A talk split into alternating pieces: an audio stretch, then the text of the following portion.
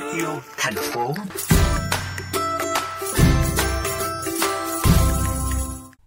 Xin chào chị Hoàng Yến. Những ngày đầu làm quen với việc tạo ra chiếc túi giấy thì chị đã bắt đầu công việc như thế nào ạ? À? Lúc tìm hiểu rồi này kia rồi thấy cũng trên mạng có người làm á, qua làm thử thôi rồi được rồi làm tới. Ban đầu hồi xưa là chỉ còn tầm khoảng hai chục năm chục cái túi thôi chứ cũng không có nhiều, chỉ làm những cái thủ công nhẹ nhẹ làm nhỏ thôi, xong rồi từ từ thì tìm hiểu dần dần thôi. Ban đầu là cũng làm tay à, à giống như những cái túi nhẹ, những cái túi bánh mì đồ này nọ vậy đó, thì những túi đó dễ làm nên là trên mạng cũng có. Sau mấy năm bén duyên với công việc này thì tình hình sản xuất ra sao thưa chị ạ? À? Một cái đơn hàng vậy em làm khoảng tầm cũng bốn năm bữa, cũng không phải là giống như là ngồi một chỗ làm luôn á, em cũng đi làm.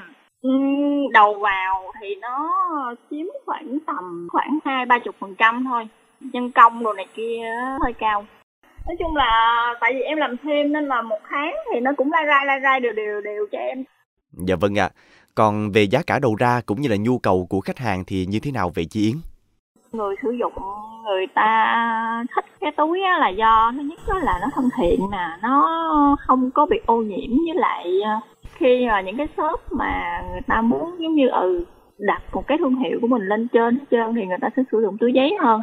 Nói chung là cũng tùy túi anh, thì năm bảy ngàn cũng có, mười ngàn mười mấy ngàn cũng có, tùy cái mẫu túi nữa. Giá thì nó sẽ cao hơn, nó tính là cao hơn nhiều á chứ không phải là hơi hơi nhỉnh hơn so với ni lông đâu. So với cái giá thành của nó thì hơi cao á, à, triển khai ra thị trường thì nó hơi khó hơn. Uhm, giá thành sản phẩm cao cũng tác động khá là nhiều đến quyết định của khách hàng. Thế thì chị có giải pháp nào cho vấn đề này ạ? À? Hiện tại bây giờ á, là đơn em nhận chủ yếu giống như em cũng đang liên kết với mấy cái xưởng em làm á, nên là đơn nhận một lần thì cũng vài trăm.